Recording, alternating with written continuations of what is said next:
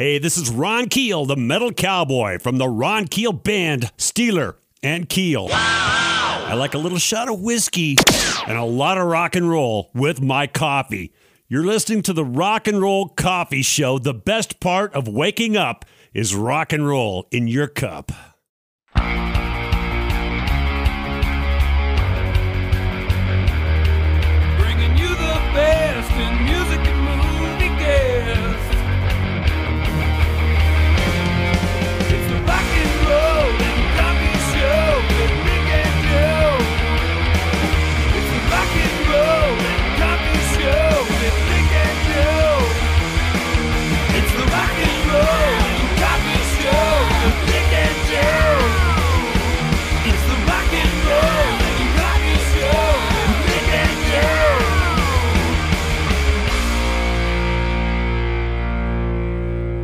Welcome, everyone. I am Joe Sibilia, and this is the Rock and Roll and Coffee Show, episode number 49.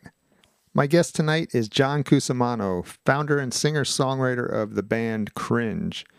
Now, John has a new project called Fastest Land Animal, and they just released their self titled debut album back on March 5th, about a week ago from this episode.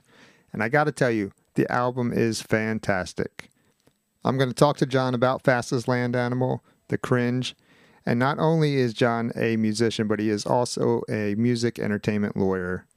And he is married to TV host Rachael Ray. If you are listening to this podcast on Apple Podcasts, please make sure to hit that subscribe button. It may now be a follow button. They are changing that to say follow instead of subscribe. But whatever it says, go ahead and hit that button. That way you can stay up to date. And also, please be sure to go over to Instagram, find us at R&R Coffee Show, follow the show there. We would greatly appreciate it. Thanks for listening.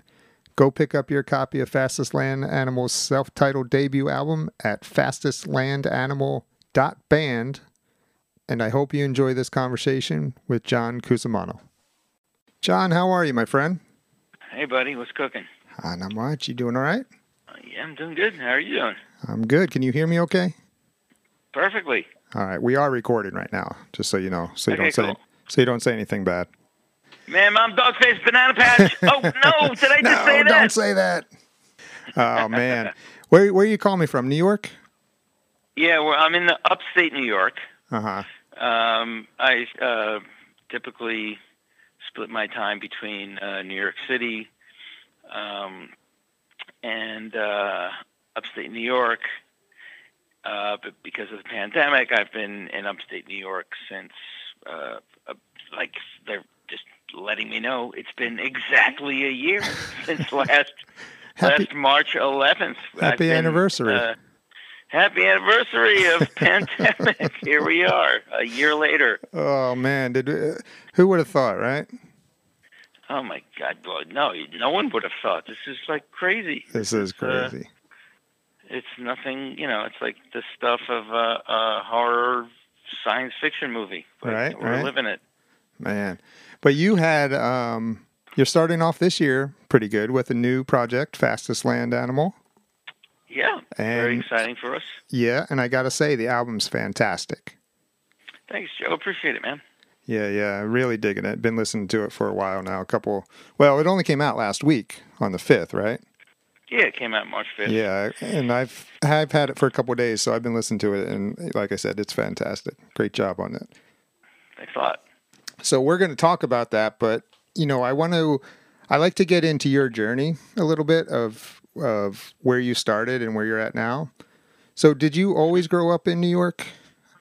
I mean, Yeah, I mean, I'm uh, originally I was born in Huntington, New York, but I've lived in uh, in New York City pretty much uh, the majority of my life. Uh, certainly, all my adult life.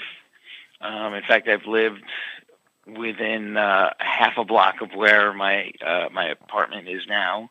Really? for yeah for you know for 30 years. Um so new york uh you know um greenwich village is certainly it's my home. It's where i where i most identify with. And uh so it's been a little weird not being there for a long time but Sure. uh yeah i'm i'm a new yorker my wife is uh from upstate new york Mhm. and um, we uh, we've been up here because of um, what's going on on planet Earth. We've been up here exclusively for the last year, but uh, yeah, normally we're we're down in uh, the Greenwich Village area of New York City, and uh, and uh, that's that's where I'm from and where we where we are, where we're where we're from. Yeah, yeah. So when did you first get into music? Oh, geez. I mean, I've been uh, playing uh, piano and guitar since I was six years old. I mean, that's just been Wow. part of my life for forever. Um, I started taking piano lessons when I was six years old. Uh, my father, when I was six, taught me three chords on the guitar, um, and I took it from there. And uh, I've been playing drums ever since I was a little kid. So it's just uh, so You you, been you forever play for like me. Did I hear this right? I thought I heard somewhere that you play like 50 different instruments or something like that. I don't know about fifty, but uh, yeah, I mean, I play uh, I play drums, I play you know guitar, for, for sure, piano and keyboards. I've I can play uh, trumpet and play tuba. Um, Wow.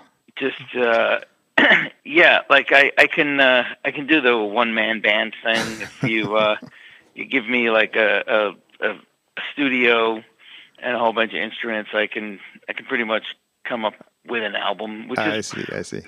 what i you know what i did what, what we've uh the way i my my writing process goes is you know for fastest land animal and from other projects that i've worked on hmm is I'll sit in a studio and I'll I'll come up with a demo with drums, bass, guitar, uh, piano, keyboards, singing, and and uh, that'll be the basis for how the the song develops. You know, Mm-hmm.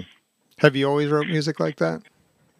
Like even when you were Um, younger, or or it was when you when you were younger? Did, was it a whole band thing that you can contributed to the songs, or yeah, I mean it's um, when I was younger, I, I was definitely it was more of a band thing or me playing piano on my own. Mhm. um, as uh, technology has evolved, it's become a lot easier for me and you know, quite fr- frankly, for everyone to uh, who's who is interested in doing that to to be able to have their laptop, um, have a whole studio built into their laptop, and uh, and be able to play every instrument and layer it and basically create that way Yeah. um, which is re- it's really liberating to be able to um, to be able to create a song um, and write using uh, basically having a studio at your fingertips. hmm hmm Um,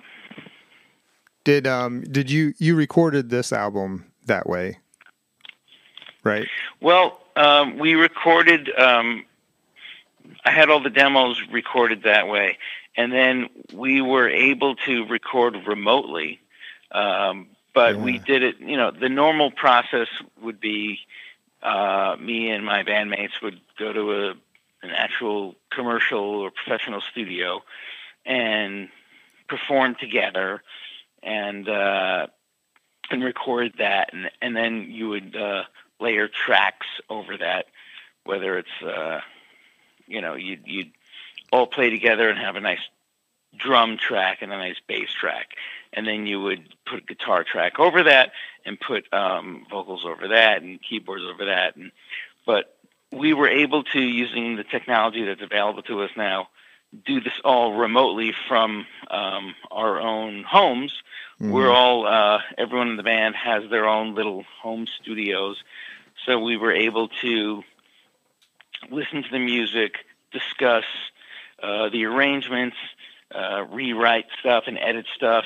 And then uh, we would say to andrew our drummer okay play the drums this way so he would go off on his own uh, in his own uh, home studio for about a day or two or three and come back with the drum track. And then we'd be like cool that's good. Or maybe we need to change something here or there.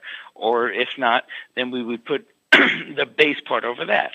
And then we'd come back and then put the guitars over that, and then at the end put the uh, vocals over that. So it was uh, it was really actually an efficient way of working.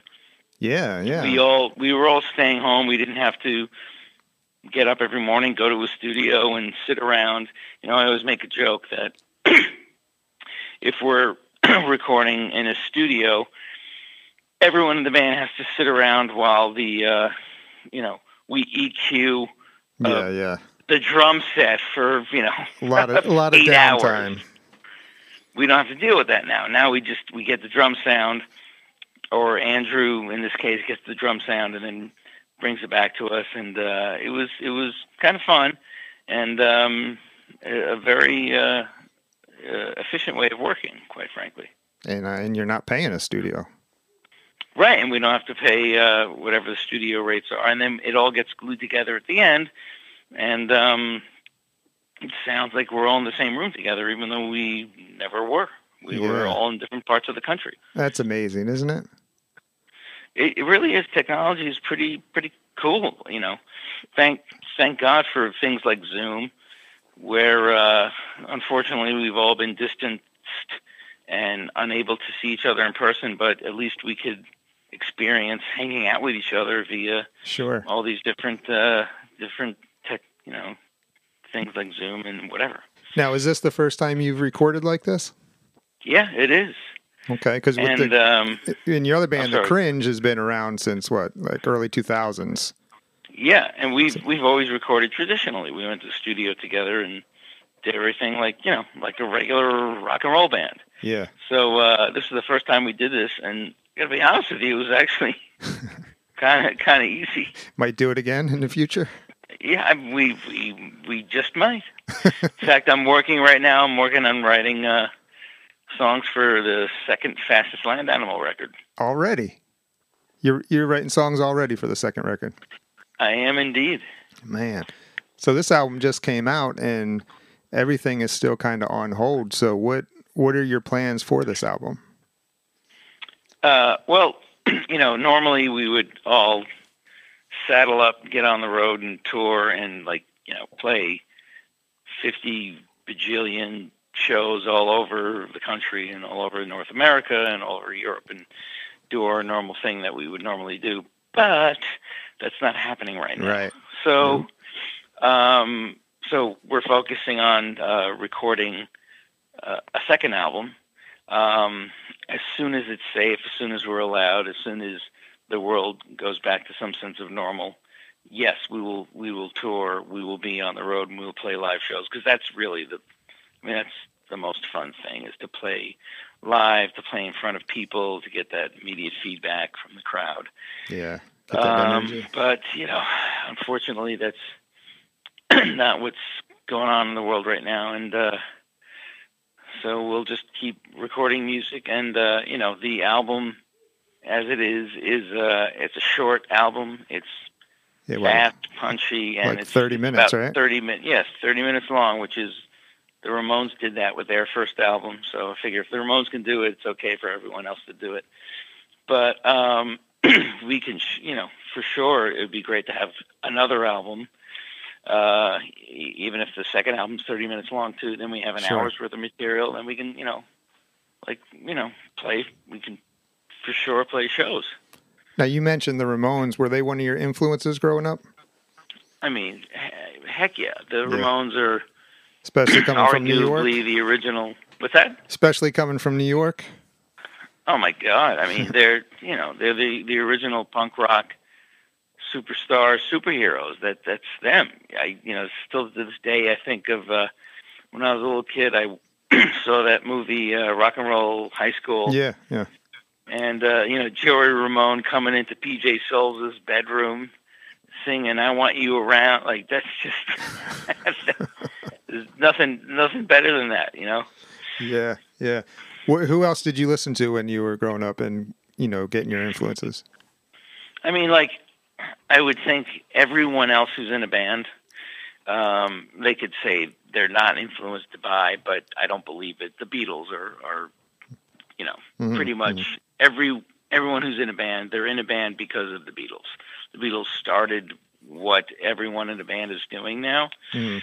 Um, they've done it. They did it the best, and no one's ever been better than them. So for sure, the Beatles. Um, I loved bands, you know, like the Who. The Who to me were, a, they were kind of had that punk rock thing before punk rock, but they also had that uh, that Beatle um, thing where they had really well written songs and great ideas. Mhm. Um, I loved, uh, you know, Buzzcocks. To me, were a great band because they were certainly a punk rock band, but they had these melodies that seemed they seemed simple, but they really weren't. They were really complex, Right. but really catchy. Uh, Husker Du was another big influence on me. Um, I loved the fact that Husker Du wrote these like really catchy, almost '60s uh, Motown girl group, sweet sounding melody songs, but wrapped in this really nasty, gnarly package. Mm-hmm. Mm-hmm. Um, I mean, the list goes on, but those are So you sound the- you sound like you got a lot of uh, punk influence. oh yeah, for sure. Yeah. I mean, that was the whole idea of Fastest Land Animals to do, uh, you know, a punk, a punk, a punk record.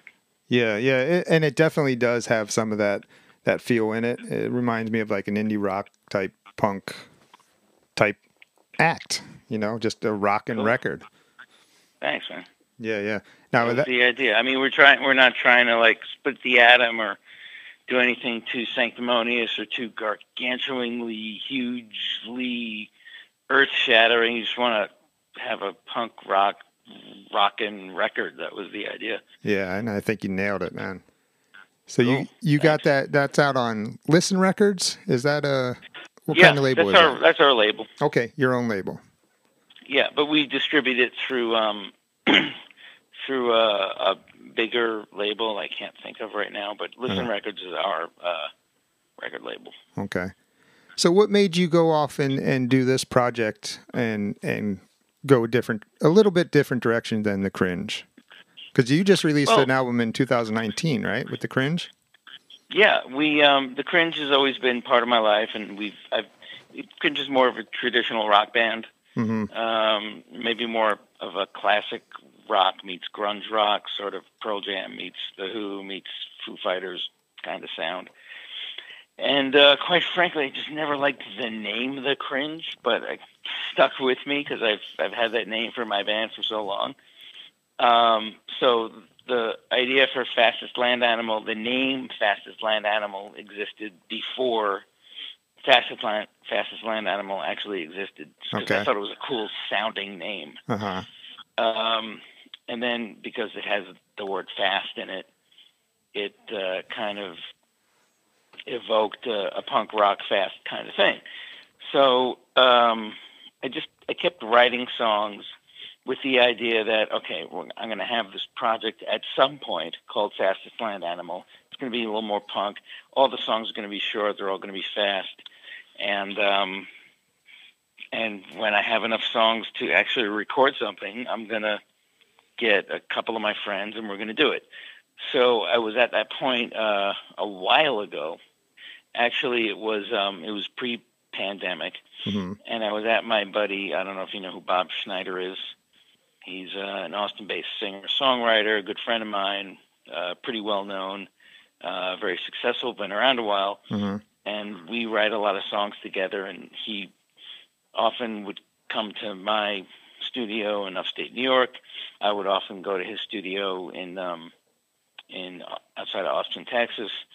So uh a while this is pre lockdown, I was in his studio and uh we were writing I don't know, our fiftieth song that we've written together together. And uh, I said, I have this idea for this band called Fastest Land Animal and every song's going to be at least 150 beats per minute, which is uh, tempo-wise pretty fast. Yeah, yeah. And uh, and he goes, "That's easy." And then an hour later, we wrote a song called "Bubble Candy," which is uh, third song on the album. Yeah, of that's the one of one of my favorites. track, right tracks on the album. He uh, he is featured uh, on that song singing, um, and we co-wrote it together. And that was sort of the springboard for everything else. And then um, I just kept writing. We we eventually uh, had enough songs for an EP, and we figured we'd have a handful of songs, four, five, six songs. I called up our uh, a producer that we've been working with on the last few Cringe Records, a guy by the name of Don Gilmore, who's worked with bands like. Uh, It's worked with uh, like, Eve uh, Six and Linkin Park, yeah. Eve Six, yeah. So uh, you've definitely heard his work before, and uh, he's a friend, and he's really easy for us to work with. And uh, we started recording Fastest Land Animal, the EP, and then um, once you start recording, you, um, it's a creative process, and it kind of triggers you to to keep being creative. So I kept writing songs, and eventually I had. Um, 30 minutes worth of material, which it's it's not a long album. It's only 30 Mhm. minutes, but it's long enough to be an album. And uh, thinking about how the Ramones' first album was about 30 minutes, I'm like, yeah, that's pretty punk rock. Just do a 30 minute album, Yeah. And that's that's where we ended up. Now, why did you decide to keep the identity hidden? it's pretty funny. We had a, we had a you know a, a new band, Fastest Land Animal, and uh, I kind of wanted to see what how people would react to an album if they had no idea it was me. Um, you know, some people know me as uh, being married to Rachael Ray. Right. Um, people know us from uh, being in the Cringe and touring with Motley Crue and Alice Cooper and doing all this like more traditional heavy hard rock kind of thing. And uh, I was just curious to see, um, much like when the Cringe came out with their first with with our first album, no one knew who we were. No one there, there was no no preconceived notions of anything. Right. So I, I I was really curious to see what peop how people would judge just the music on its own merits without uh, any preconceived notions. So that's where that came from, and then um, that expanded into us. Um, you know, it could be like a like when the Beatles did Sgt. Pepper, or even more recently, Green Day had a band called um, the Network. Hmm This is a few years ago, where wherein Green Day um, became this other band to the point where you didn't see their faces, and they actually released an album and had a feud with Green Day as their alter egos. So they, they they like went deep and really pretended that they not only that they weren't Green Day, but that they hated Green Day, which is Yeah, kind yeah, of yeah. funny. That is. I I, did, I Um, never knew that happened. I'm gonna have to look that up. Yeah, look out the network. Actually, the network just came out with a new album not too long ago. Uh huh. But their original al- and everyone knows it's Green Day now. But back when their first album came out, I, I don't know, it's a few years ago. Literally, people had. th- There was this whole feud where Billie Joe was fighting with whoever the lead singer of the network is, which is really Billie Joe. Like that guy ripped me off. He's a jerk, and it was. Oh, they must have had a blast with that. Oh yeah, totally. So uh, that that was you know a little bit of an inspiration for what we did, and uh, it, we we had so much fun with it, uh, and, and particularly because we're in a pandemic and we can't get together and we Yeah. can't do like a normal video, or do a normal tour. We're like let's like let's make videos where you don't see us. Hence, yeah. we That- did our first video, which was sock puppets. So that's not us. And then we did a second video where there's a band playing with TVs on their heads, so you can't see us. And we actually were gonna we were gonna keep this thing going for as long as we could, Uh-huh. but our uh, our publicist uh, convinced us to um, she didn't want you to let do the that. cat out of the bag on March 5th when our album came out. So yeah, we did, but I'm almost I'm, I'm almost regretting it. I kind of thought it was fun to be incognito and Uh-huh. be this make believe band with make believe names and the whole make believe characters, make believe backstories, which is what we did. Why, why, why are you regret, regretting it? I don't know. It was kind of fun to just have this band and see people. You know, we got a, like um, a lot of traction and like you know like people were just digging the band, and it was fun to see people online trying to guess who we really are. We had people thinking we're like some sort of combination of Eagles of Death Metal and Queens of the Stone Age, and and uh, and it was just kind of fun to hide behind a curtain, Yeah. like the Wizard of Oz or something. Yeah, yeah. What what was the reaction once uh, you you told people who you were? Um, everyone said, "Oh, you guys suck. We're done." no, I don't. I think I think Yeah, it's fine. You know, I, people people are cool with it. Yeah, yeah. We, uh, you know, we we like really came up with with different characters. Like my my uh, my name in the band is Screaming Jack Novak. And uh, I came up with a whole backstory. I was raised in rural England, and then we all met in uh, somehow all of us. Uh, Shark Samuels is our drummer. It was really Andrew Meskin, and um, our bass player is uh, Alphonse Castillo, and we all ended up in uh, in and around sun, the Sunset Strip in L.A., where we all met, and we were homeless, and uh, we toured around that uh, area of the world. And, um, but it's all you know, it's all just fun, made up stuff. Yeah, yeah. Now, the bass player Johnny, it was with you in the cringe, right? Yep, Johnny's our uh, the cringe bass player for many years. hmm Now, how come? I, I, I guess how come the rest of the cringe didn't go into this project? Um, uh, no particular reason. Uh, Johnny is, um, you know, I'm close with all the guys in the cringe.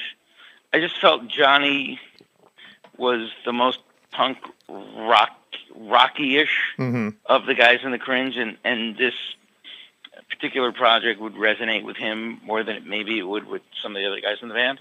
hmm hmm Um, so I, f- I felt he should definitely be part of this project, and he is. Cool. Well, yeah, and and and Andrew was a friend.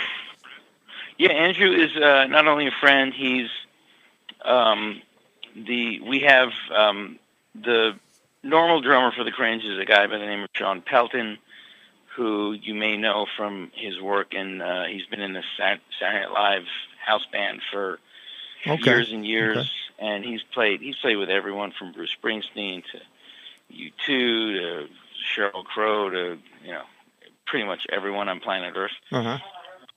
And um, and Meskin, uh, Andrew Meskin is his. When Shawn's not available, Andrew's the guy who plays drums in the Cringe for I us. see. Okay. Okay. Um, so the cringe. Now you guys did the Motley Crue Alice Cooper tour. We did indeed. Man, how we were on the tour with. We were on the road with both of those bands for about a year and a half. Damn that must have been a blast. It was indeed. I mean, they're um, first of all, when you're on tour with Motley Crue, you get really good catering, which an Well, army get- marches on its stomach. you so get that at home, important. don't you? Oh, for sure. I mean, yeah, that goes without saying. Yeah. For those that are Um, listening that don't know, your wife is the, the Rachael Ray. She is indeed. Yeah. So so he, he- So you get all I kinds have, of I have great food. no complaints with the food at home. But if I'm if I'm on the road, um, you know, sometimes you go you go on tour and there's there's very limited food options. You find yourself in a uh, a Waffle House at 2 a.m. in uh, in Yeah. uh, somewhere in uh, South Carolina. Yeah. it's the only thing that's open. But yeah, Motley Crue, they they they are uh, everyone. If you tour with Motley Crue, you're being you're well fed. Nice. So they treat you good. Yeah. Oh yeah, that was a that was a fun tour. It was all arenas. Um, and what what's great about being uh, being the opening act for a band, or in this case for Alice Cooper and for Motley Crue, is that you do your set, and our set was normally about a half hour or so. Um, so we get to go out there and play in front of whatever it is, eighteen thousand people, twenty thousand people, thirty-three thousand people, depending on the size of the venue hmm and just like rock out. And then you get to watch two really great Yeah. rock concerts Every night. um, every night. Right, exactly. Oh man. Now they're not the only big acts you've toured with with the Cringe. I mean, you've been out with what ZZ Top, Cheap Trick. Sure. Yep. So how did the Cringe come together? I mean, did you put that band together? Did you find all the members, or I mean, how'd that work? Yeah. Oh my God, this we're going back a few years, but yeah, that was just uh, that. That's been my band for uh, for many many years, and um, and I just I met uh, uh, Shawn lives about three blocks away from where I live at home. I met him through a mutual friend. Um, Johnny, I met through our. Actually, we had a bass player by the name of Matt uh, years ago, and Matt um, early on moved out to Bakersfield, California. wasn't able to be in the Cringe anymore. He introduced me to Johnny, um, our guitar player Roto. I met through Shawn, and uh, I met Andrew through Johnny, and uh, yeah, it's just been like a family, and Okay. um, known each other for years. Sure. Now, what did Matt go out to Bakersfield for? I gotta ask because I, I, I used to live out in Bakersfield for about five years. Oh, did you? Yeah. Yeah, I think his his wife was from there, so he moved out out there, and uh, I keep in touch. He's doing well. He's Still out there? um, he's still out there. I think he's got a little farm and Yeah, yeah. That's about what's there. growing. Yeah, growing things. Okay, okay. Um, so you had two re- two songs released off of Fastest Land Animal album so far, right? The, uh, Too Close to the Fire Yep, two and Answers in My Head. answer in my head, and yeah, too close to the fire. is The first. Uh, those are the two videos that are out now. Yeah. So you were talking about the sock puppets. I mean, where'd you get that idea to do the sock puppet video?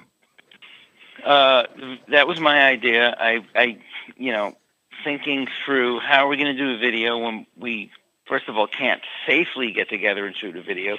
Second of all, as long as we're not getting together and shooting a video safely, and we all we all we are also being incognito and and being secretive about who we are.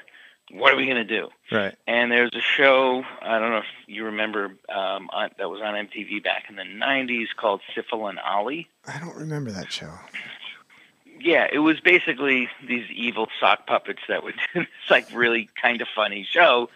And they would um, play music and um, be, it was a really dry sense of humor. And they were, but they were sock puppets. And I, I Yeah. thought, like, hey, let's do a Sifl and Olly video to the point where I'm like, I got to find this guy who did Sifl and Olly and have him do the video.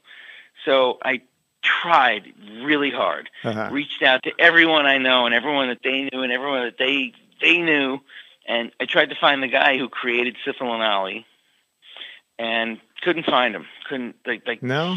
I don't, I don't know where he is. He's in. He's gone. I, I mean, he's somewhere. I hope, but I couldn't get in touch with him. So I'm like, okay, let's well, let's keep. Let's do a sock puppet video anyway. Um, it won't be Sifl and Olly, but it'll be us. So uh, that was the idea, and then we came up with uh, the band. Uh, we all had our sock puppet identities. And Did you each uh, make them? Sock puppets. What's that? Did you each make your own puppets? No, that was um, was my idea, but Andrew Meskin, our drummer, he directed and performed that video. All those sock puppets are his hands.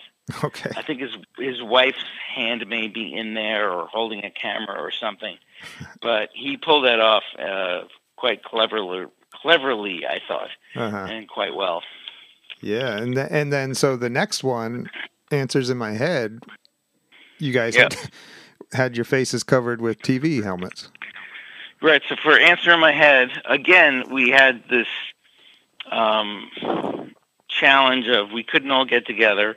Um, also, we wanted to hide our identities, and I thought of this band called The Residents. I don't know, Uh-huh. know if you remember them, but they they no one ever knew who they were. They had uh, big eyeballs on their heads, Yeah. um, like literally their head was a big eyeball, so you couldn't see their faces. And then uh, I had this idea. The song "Answer in My Head" uh, is, you know, generally about uh, being overwhelmed with all this information coming in from whether it's online or on TV or you know wherever, and being overwhelmed by all that. So uh, I had this again idea of let's have TVs on our heads, and then that gives us the first of all the freedom to hide our identities. And second of all, we can, on the actual TV screens on our heads, project whatever we want hmm and then we can have a big TV behind us and project whatever, whatever we want on that. So uh, that was the idea for the video, and uh, again, Andrew and some friends of his and ours pulled that off, and we weren't even in the video. That was three buddies of ours who were in another band, not us, Oh wow, pretending to be us. Yeah, they were stand-ins. nice. Well, that vid- that video looks pretty awesome. Thanks. Yeah, that was shot out in, uh, I believe in uh, Huntington uh, or nearby Huntington, Long Island, which is funny because that's my hometown where I was born. Uh huh. So, you, are you That's gonna are. you gonna do a third video? Oh yeah, we're working on the third video. Will be Bubble Candy, which will also feature our friend. Uh, we call him Bip Frisco. That's his his uh, his fake name for fastest land animal, but his real name is Bob Schneider. Right. So uh, we're working on some ideas for that. Are you gonna be in this one? Uh, well, I don't know. Since to people know see, now. aren't we? People know who you are now, right? So, I don't know. Maybe we'll put TVs on our heads again. I always make the joke that uh, we still the TVs. We had a a hat uh, head measuring uh, miscalculation, and we couldn't get the TVs off our heads, and we still They're have still them on there. our heads, and it's really uncomfortable, and it's hard to sleep. And I hard bet it is. Yeah. now, now the cringe. You guys have. Uh, I noticed um, the cringe and friends music videos you've been doing. Yeah, we uh, well we've been doing that for Rachael's show in particular. Okay. Okay. Um, that's something that we're, you know, able to record remotely. So we'll each play our part in our little home studio or in our homes. Then we take all the pieces and glue them together. You know, sort of looks like a Brady Bunch thing. yeah. Yeah. Um, so uh, we've been doing quite a few songs for Rachael's show. Uh, those are mostly covers and fun songs, and Rachael's involved in that. And Yeah, she's just, you singing know. in those songs. I and I never knew she could sing. She's got a great voice. She can. Yeah, she's a great singer. and you know, normally if it was if life was the way it used to be, we would play gigs. We would do like gigs uh, for um, we have a Christmas party, a holiday party where everyone would come by. We'd have few hundred people in a room, and we'd be playing, and Rachael would sing with us on stage. Or um, Rachael and I got married in Italy, and we always every year have a big party in Italy uh, where we got married with our band, and we all perform, and everyone sings along, and Rachael sings along. But we can't do that right now, so yeah. we figured out a way to do it remotely, and it's uh, definitely it's not as fun as being in person, but it's Sure. it's fun. Yeah, I mean, and uh, like I said, it, it all sounded great. The ones I was watching on YouTube, it was really Oh, thanks, cool. man. Appreciate it. Yeah, yeah. So now in 2020, you guys had a not only the pandemic, but you also had your house catch on fire, correct? Well, we had a couple of not so good things happen. Um, back in, you know, we were in the middle of the pandemic. We've been upstate uh, since March 11th. It's been a, literally a year now. Um, in May, May 5th, our beloved Isaboo, uh, Yeah. who was yeah. 15, our our dog for 15 years, she passed on uh, very peacefully. Very, I mean, she went as as gracefully as you could go, but Yeah. you know, and she was old, and but uh, it, that was that was terrible. That's Yeah, that's that- rip, losing a out, yeah, man. losing a pet is, uh, I mean, it's awful. Yeah. It's a family Yeah, member. they're like they're they're like your they're they're literally your family members. Yeah. So that was horrible. And then uh, on August 9th, uh, our house burned down. What the fuck? So we we're, we're lucky enough that we have a little tiny little guest house across the road, Uh huh. which is where we've been living ever since, and where I'm calling you from now. Yeah. But yeah, it was really bizarre. We were sitting at home. It was about 7:30 at night. I was eating delicious pasta that Rachael had made for us, um, and we, you know, we don't. Ha- we're in the middle of the woods, in the middle of nowhere, and so Mhm. no one ever comes to our back door and or bangs on our back door. But there was some dude out there banging on our back door. Thank God that he did, Yeah. because he said, "Your roof's on fire." And at first, I rolled my eyes. Right, yeah, sure, right. dude. No, you don't understand. I just called 911. Your roof's on fire. I'm like, really? So I went outside and kind Sure of enough. backed up and looked at the roof, and sure enough, it was on fire. Oh. There was some sort of creosote buildup in the chimney, which we had had cleaned twice a year, like you're supposed to, but I don't know, didn't work. Oh. So uh, thank God for that guy. Yeah. Um, so we, you know, we I grabbed uh, a phone charger and my laptop, and Rachael grabbed pretty much nothing. We took uh, Bella, our our dog now, Mhm. um, and we drove across the street to our house, figuring, ah, whatever, we'll just, you know, they'll probably have to do some construction work on the house. We'll just get our stuff later. But the house burnt down to the ground. So we literally had nothing. I, I was in a pair of boat shoes and shorts and a t-shirt, and oh, uh, it's got to be Rachael was awful. similarly. She was like in flip flops and, and pajamas or something, and that's all we had. And uh, and we just watched across the street as our house just burnt and burnt and burnt and burnt until there was nothing left. Oh my God. I'm so sorry. Luckily, my music. Thank you. My music studio, which is above the garage, which is a separate structure from the rest of the house, Uh-huh. that survived because it's a separate structure.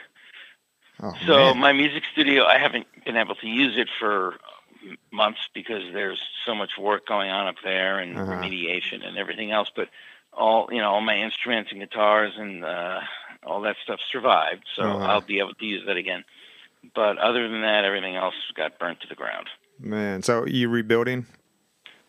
Yeah, we've been uh, rebuilding since uh, as soon as we could. hmm and they're they're doing a good job and they're they're cooking along and there's a frame there's a structure there's walls inside hmm um, and actually seeing the house framed out and built out we've been through there a couple of times it's kind of even more creepy than seeing a burnt down house because now you're looking around and you're realizing you don't like everything you owned is gone. Like Yeah.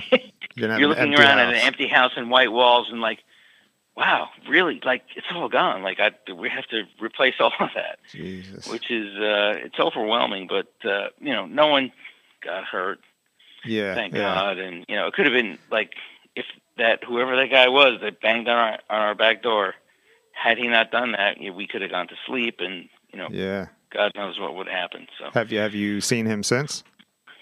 no i have No. no idea who the guy is really? He just gone. No, he's Wow. like this like amazing like little angel. Yeah, dude it was your angel that night. Saved our lives and went away. Went on and did his own. He was uh, business. like 'cause we have a we have a little um pathway that goes behind our house, an easement that goes behind our house uh-huh. um, where people ride either ATVs or snowmobiles, and I think he's one of those guys. Wow. Well, thank God for him. Mhm. Uh, where can people buy your album? I know they can get it on Any- streaming, but is it it's a physical copy available? Yeah, if you go to fastestlandanimal.band, somehow we figured out the dot band thing. I don't know how we did that, but Meskin's really good, uh, our drummer, with figuring out how to uh, corner the market online. So dot bands, Um, not dot com. Yeah, Okay. no, dot, fastestlandanimal.band. Yep. So yeah, we you can listen to the album anywhere you consume music, Spotify and uh, Amazon and iTunes and you know all those other places. But we we actually right now have for sale. We're doing we do CDs, we do vinyl, we're doing actual cassettes because you know it's the '80s. Hey, let's Hey, do bring it back the cassettes. and uh, t-shirts and merch and all that stuff. So uh, yeah, you can buy all that stuff online right now. What made you want to do cassettes? I don't know. It just felt like uh, like kind of punk rock, like Bad Brains. Their Uh-huh. first album was only available on cassette. Uh-huh. Um, it felt like an '80s gnarly punk rock thing to do. Yeah. Even though you know cassettes don't really sound good, and I don't even know where you'd play them these days. But Oh, I, Where still you- got a do you- cassette player. oh, good for you! I So still there- have all my go. old We're gonna have to cassettes. send you a cassette. Yeah, yeah. That's awesome. I remember All you need to like get your pencil out to like re like wind it when the tape like spills out all yeah, over the did, inside didn't of the that make you so mad back in the day when you'd be yeah. listening and all of a sudden it stops and you pull the tape out and it just keeps going? Right. Yeah. And you get your number two pencil with the eraser and like spin and put it in the spindle and rewind it back up together. So Did you ever have one snap on you and then you taped it back together and it worked? Just had a little Um, quiet no, part I, I? I've definitely had it snap on me. Um, I don't know that I was successfully able to tape it back together. yeah, it works. But um, yeah, we we did um, a few albums ago. The Cringe. We we recorded an album completely anal- uh, analog on tape, really? and yeah, we want we needed to do an edit, and we had some input from our friend Steve Lillywhite, who's a, a producer who's worked with bands like U2 and a whole bunch of other people, uh, Peter Gabriel, uh, Dave Matthews, and he said you should do an edit here and cut out this measure of music. And I said, well, how do we do that? Because we're not working in Pro Tools or on computer. We're, we're on tape. Yeah. He goes, just do a tape edit. You know, there's got to be someone around this studio. We were working in a studio that's now called Power Station. Uh, was called Power Station, then then it was called Avatar. Now it's called Power Station again in New York. Uh-huh. One of the classic uh, studios of all time. And he's like, "There's got to be someone here who can do a tape edit." And sure enough, there was. Back in the in the room where all the engineers live and work on gear, there was a guy there. who Says, "I can do that," and he literally took a razor blade, Yeah. like old school, like, cut cut the tape, uh, cut out what we didn't want in the song, and taped it back together. That's how they used to do it, you know. Yeah, yeah. The first band I was ever in, we, I mean, we recorded on tape back in the day. But that, Oh, that's awesome. I mean, that's an amazing skill. To be, Yeah, it's it's like a skill that's kind of lost now because it's so easy to make a really great sounding album just on your laptop. But yeah, there's something special about having that ability to record and edit on tape. yeah. You know, I hope that skill doesn't go away. Do you think home recording and how it's getting so? I mean, like you guys made this record in your own studios, and it sounds fantastic. Do you think that technology is going to hurt studios, like regular recording studios? I mean, I think it already is, right? I mean, I would there's think so. So many, so many amazing Hit Factory and Sony and all these great studios. It's, you know, I just know, but in New York City, they've all they've all closed. The only thing left at this point is uh, Power Station's still there, thank God, hmm and uh, and Electric Lady's still there. But, and there's some cool studios, the Bunker, and some other things in, out in Brooklyn. But by and large, I mean, they're, the studios are closing. Yeah, Um, it's unfortunate, but I mean, it's good in that it democratizes the the recording process, and then you have artists like Billie Eilish, who her and her brother record amazing sounding albums in their you know yeah, bedroom in their parents' house, and uh, that's great. Uh, but it is sad because there's something really. Um, I don't think it's even nostalgia. It's just it, there's a real. It's it's just a it's a great process to be in a studio in a great sounding room with a drum kit and a band, and you guys are all looking each other in the face and hmm playing music hmm we were lucky enough uh, years ago. We were on tour and as the Cringe in uh, in all over the UK, and we had a day off, and we spent the day in Abbey Road in Studio Two, which Oh, is the nice.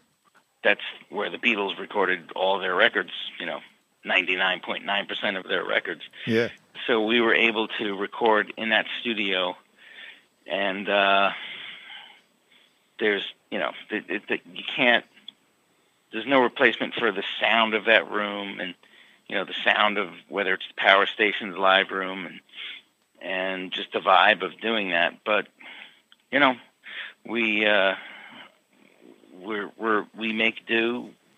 We're you know and do what we can, and we were able to record a rock album just from our own homes and uh, not being together. Right, right. And you had Chris Lord Alge mixed it, correct? Yeah, he mixed um, the last two Cringe records also, hmm and uh, Don Gilmore works with Chris Lord Alge all the time. So it's it's cool because it's sort of like a package deal. Like if you're working with Don, if you want CLA to mix your record, you'll get CLA to mix your record. Okay. You know, who better? Who better to mix your record Yeah, than CLA? yeah, yeah. Mixing is tough, I'll tell you. You ever try to mix Yeah. stuff?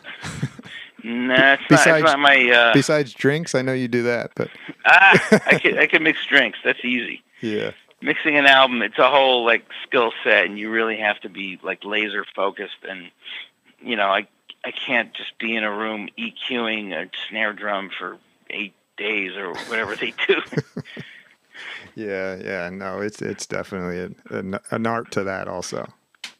for sure yeah But but uh one more thing, you used to be or you still are, I guess, a entertainment lawyer, correct? yeah i'm uh i'm still a lawyer i've i i have a license um i haven't practiced like i don't work at a law firm i haven't done that in years Uh-huh. I've spent uh, most of the last couple of decades of my life working with Rachael and focusing on uh, what she does. hmm And uh, but I did. I used to be uh, be in the film business and worked on uh, licensing and distributing independent film.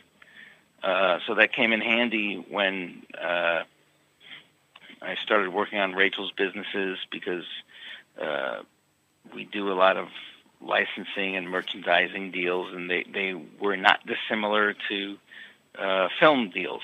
Yeah. So it's a good. It was a good good skill set to have. So, did you want to be a musician when you were growing up, or did you want to be a lawyer, or neither? Uh, well, music. I mean, music. Music's always been my love and Uh-huh. my my thing. Um, but I ended up uh, going to law school and working in, in entertainment law and uh, enjoying it, and and that was a good thing to do. Yeah, yeah. All right, well, good. But you know, music music is where it's at for me. Sure. Well, uh, like I said at the beginning, you know, Fastest Land Animal, a fantastic album. I definitely recommend it to everybody. Um, Thank they, you. Fastestlandanimal.band. They can pick it up. And Yep, it's available now wherever you consume music. and is available on all the streaming platforms, of course. I'm sure you prefer they go buy the physical copy, though, right? Hey, whatever works. as long as as long as people are listening, I'm happy. Yeah, yeah. All right, John. Well, listen, man, I appreciate you taking the time to chat with me tonight. Um, Hey, Joe, thanks. I appreciate you taking the time as well. yeah, man. Hey, this is on your own label, so can we play a song or no? Yeah, go ahead. What what, what song should we play? I'll play it. Uh, uh, Uh, let the listeners hear it at the end. go to uh, do "Answer in My Head," It's the latest single. All right, we'll do it. We'll put it on. And once again, John, take care. All right, Joe. I appreciate it, buddy. All right, man. We'll see you. Talk to you soon. Bye All bye. right, bye.